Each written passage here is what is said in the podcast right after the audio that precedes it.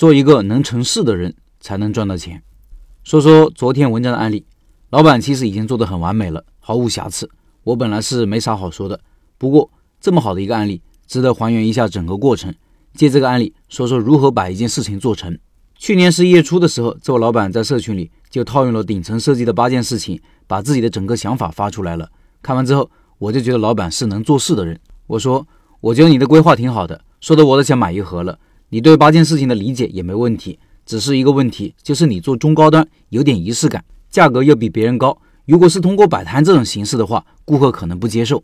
我建议你摆摊的时候价格定低一点，这个时候不要做品牌，只是测试产品，测试模式是否可行，看看目标人群有哪些人，或者通过工作室的形式来做宣传，主要通过网络，比如大 V 的推荐，因为有大 V 的背书，也会好很多，快很多。从前面两篇文章，大家已经知道，老板没有摆摊。而是通过微信朋友圈，效果也基本达到了。虽然只是卖了三千多块钱，但是老板的收获是巨大的。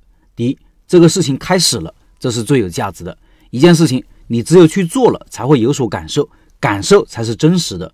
试问一下，我们从小到大是不是有过很多想法，但是从来没有去做过？怕这怕那，怕失败，一会儿怕钱不够，一会儿怕自己没准备好，一会儿怪经济不景气，一会儿又怕俄罗斯和乌克兰打起来波及到自己。等等，反正啥借口都能找上，就是不愿意尝试一下一件事情。只有开始做了，无论成功还是失败，都是值得尊敬的。怎么干一件事情是理性的呢？我觉得有两个条件：一是做之前有个大方向，知道往哪里走。老板做了顶层设计，就是一个大方向。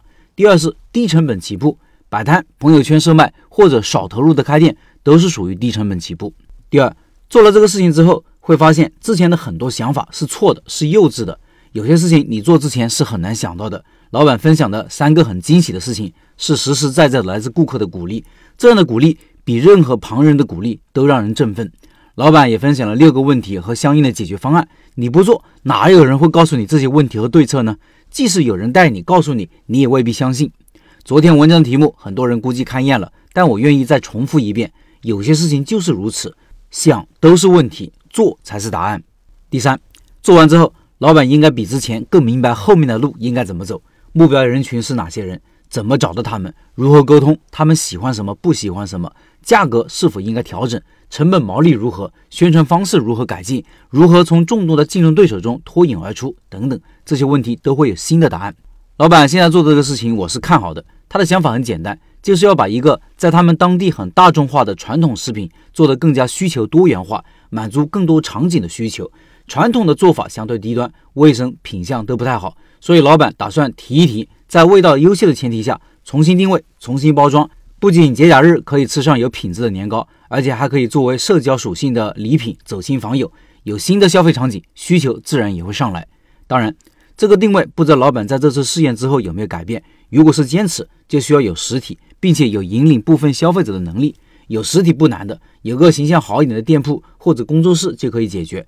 难的是引导大家消费的能力，这也是为什么我建议老板可以考虑找个当地网红带货的原因。网红其实就是比较大的消费者意见领袖，看到意见领袖吃这种年糕，大家也跟着吃；看到意见领袖带着礼品装的走亲访友，大家也觉得很时尚。